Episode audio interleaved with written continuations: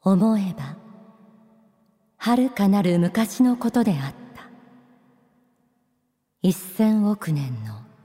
その昔にこの大宇宙を作らんとする時にも我はすでに存在していた。我は思いの中にてこの宇宙のあるべき姿を決めた。そして宇宙に張り巡らされるべき法というものを組んだ。永遠のブッダに書かれたこの一節から大宇宙を創造された仏が宇宙を滑る法そのものであるということが感じ取れます。法は時に宗教として網の目のように各時代各地域に張り巡らされてきました。天使のモーニングコール。今日は私たちの住むこの星地球に注がれている仏の慈悲と知恵の光を具体的に皆さんに感じ取っていただけたら幸いです。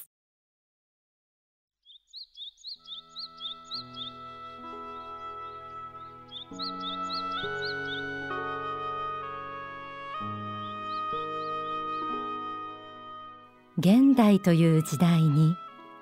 世界の人々に仏法真理を説く幸福の科学大川隆法総裁。これまで30年以上にわたり説法回数にして2900回以上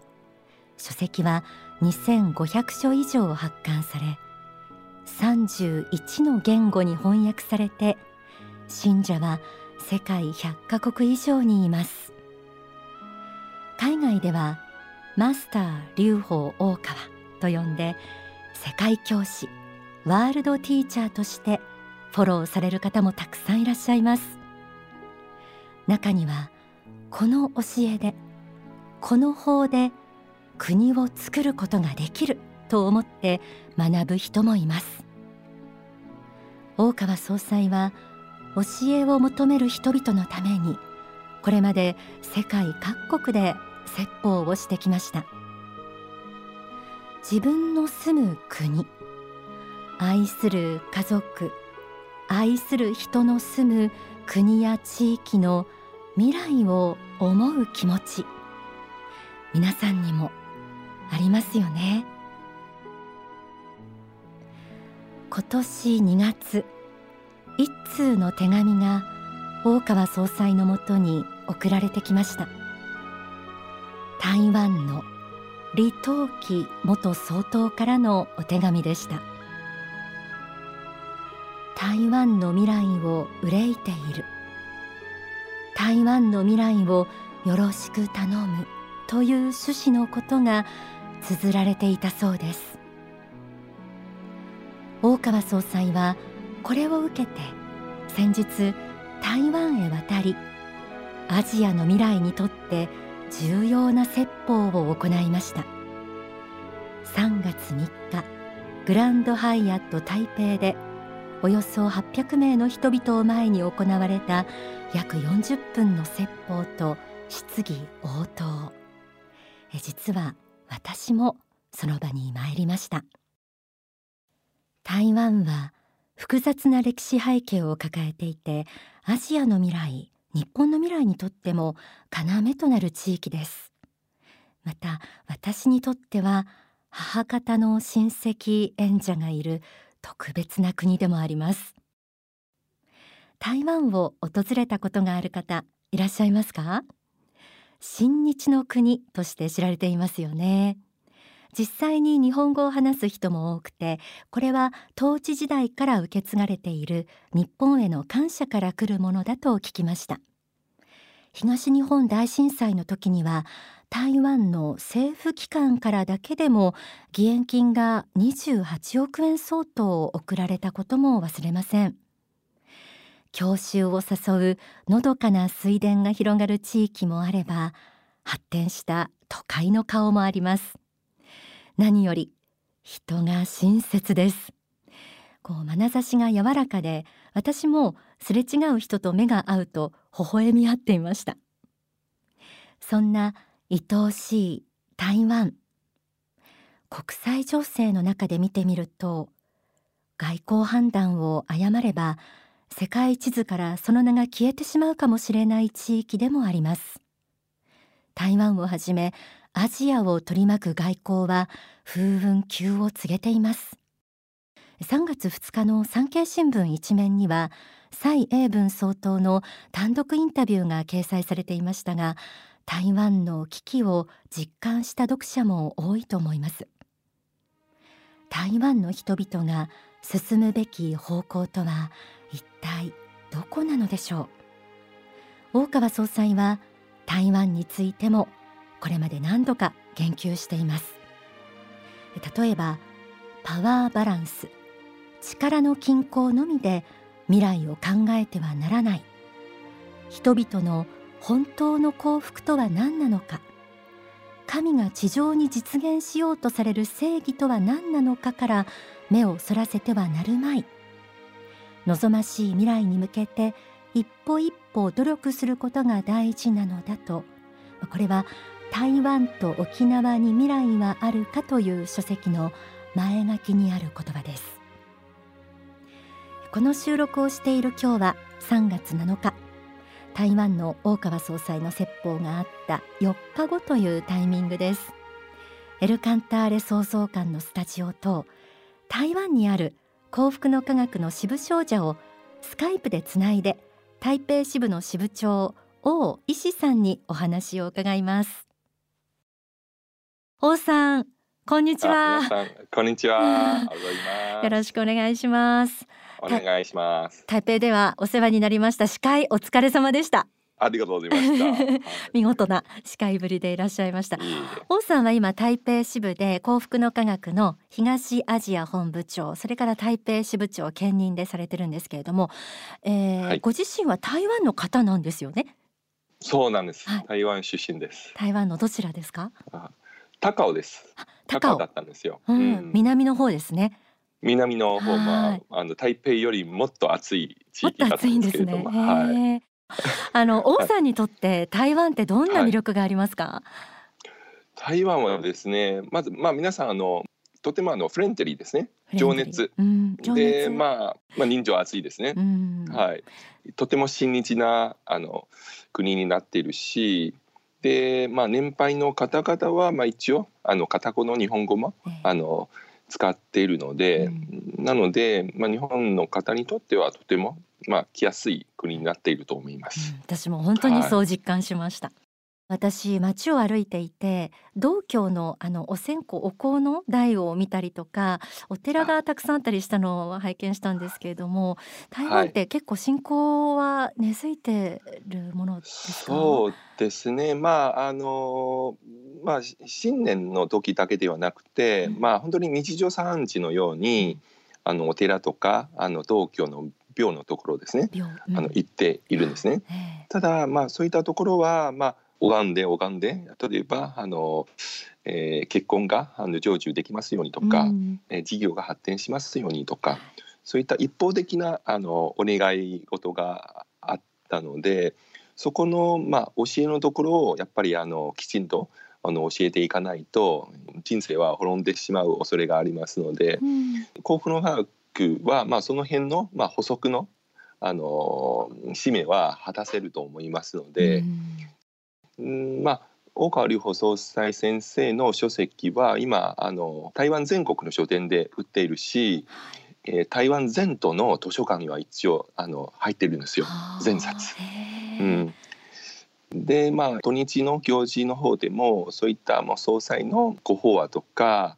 あと仏法史にセミナーですね大々的にやってきましたので。うんなので、まあ、台湾人にとっては、まあ、他力信仰ではだけではなくてその自助努力の教え、うん、国の科学の方で学ぶことができてて非常に歓迎されています。あありがとうございます。台湾の人たちはじゃあ真理をやっぱり求めてらっしゃるってことですね。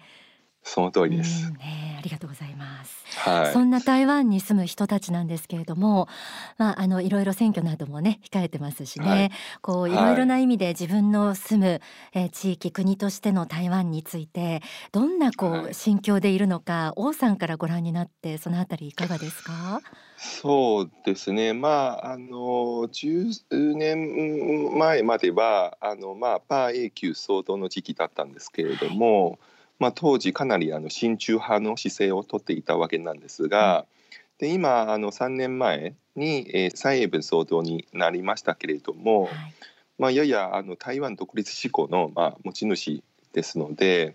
ただ結構あの経済のところ中国に握られているのがまあ現状なので、うん、だから今の台湾人はですね要するにパンを取るのかあるいは自由民主を取るのか、うん、もうそのジレンマの中に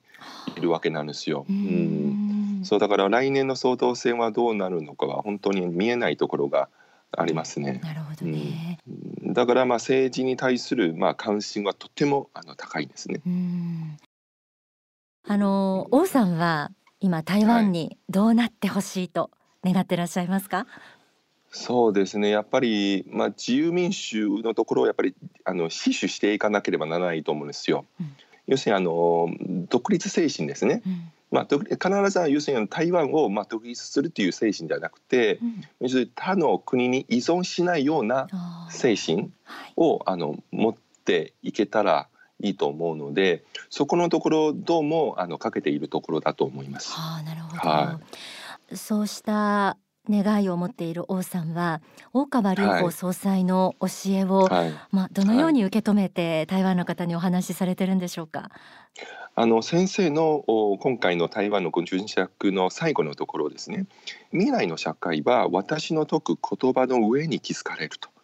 い。う指針を、えー、くださいましたのでで今後は本当そういったあの神の計画を、まあ、しっかり実行実現させていけたら輝く未来は必ず台湾にあの開かれると思いますのでその神の計画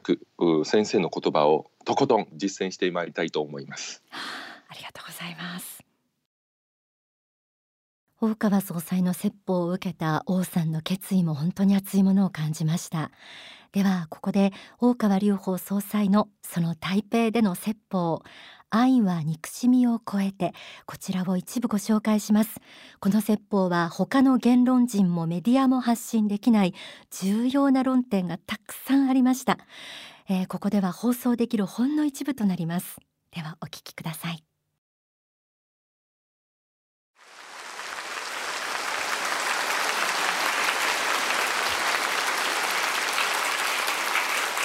こんにちは。11年ぶりに台湾に来ることができました。このような機会を持てましたことをとても嬉しく思います。この台湾にも何千人もの幸福の科学の信者はいます。また緊張関係にある中華人民共和国にも何千人もの幸福の科学の信者はいます。国境を越えて信者同士の心のコミュニケーションはあります。私は両国に信者を持っている宗教団体の総裁です。世界105カ国以上で活動をしております。それぞれの国においては仲の良い国もあるいは理解が相反している国もございます。それでも一つの幸福の科学の信仰に通じる教えによって世界の人々を結びつけたいという願いで今日までやってまいりました。幸福の科学の教えというのはいろんな宗教がありますがそうした宗教の違いを超えた正しさとは何かということを追求しています。そして世界各地において人々が毎日不合理な苦しみの中に置かれているならば少しでもそういう人たちの苦しみを和らげあるいは憎しみによって支配されている国があるならばその憎しみを緩和し愛によって国を発展させる方向へとその方向を変えるように平和的手段で言論で訴えています。まあそれだけの実力が十分あるかどうかは分かりませんが情熱とやる気とまあやり続ける継続力ということに関しては他の団体に見劣りするようなことは決してないというふうに思っています。何よりも私たちはまず神仏から見たところの正しさとは何かということを考えます。今のところこの台湾は全体主義国家ではなく西洋型の自由と民主主義とそれから信仰に裏付けられた国家がここに存在していると私は見ています。全体主義国家とそうでない民主主義国家には明らかなる違いがあるというふうに思っています。全体主義国家は国家そのもののために国民が犠牲になる国家です。民主主義国家は国民を幸福にするのが国家の仕事である。すなわち国家のエリートたち官僚たちはサーバントそれに使える人たちであって国民が幸福になるために使える人たちであってもしそうでなかったらいつでも国民はそうした高位高官政治家や官僚たちを辞めさせることができる。これは民主主義国家だと思っています。私がお願いしたいことはこの台湾の繁栄と発展この民主主義自由主義そして資本主義的なものの考えと信仰を大事にする考え方をこれが中国全土に広がることが実は中国の人民の幸福につながるということなんです。人々を苦しめるのではなくて人々を幸福にする政治を選択する人々は国民はそれをクリエイト作り上げていく責任もあれば義務もあるし権利もあるんだということをはっきりと述べておきたいと思います。未来の社会は私の説く言葉の上に築かれます。未来は私の言葉の延長上に必ず開けていきます。これが今までの現実だしこれから起きるべき現実です。未来がどうなるかの予言を聞きたい方も多いでしょう。しかしそれは予言ではありません。神の計画です。神がどう思っているかです。どうしたいかです。それを私はお伝えしています。その方向に世界は動いていきます。私は正しさとは何かということから物事を考えています。それのもとに全ての人々は未来を築くべきだと考えているからです。まあ言うべきことは伝えました。あとは皆様方がどういうふうな未来を選ばれるかは皆さん方自身の問題です。お送りした以外の論点も本当に重要なアジアのそして世界の未来にとって重要な発信でした。ぜひ皆様お近くの渋谷障子がありましたらお気軽にお問い合わせの上このご法話、えー、聞いてみてください、えー、他の論点について幸福の科学のいろいろなザ・リバティとかですねリバティウェブとかザ・ファクトなど、えー、リアルタイムの国際情勢なども解説しているチャンネルもありますので台湾をはじめアジアの問題について興味のある方そちらもご覧ください。地球に住むすべての人々を幸福に導きたいこの地球人の愛私も台北である種の緊張感の中で感じて帰ってきました。この愛がこれからもいろいろな国や地域に広がっていくことをイメージしながらこの番組引き続きお送りしていきたいと思います。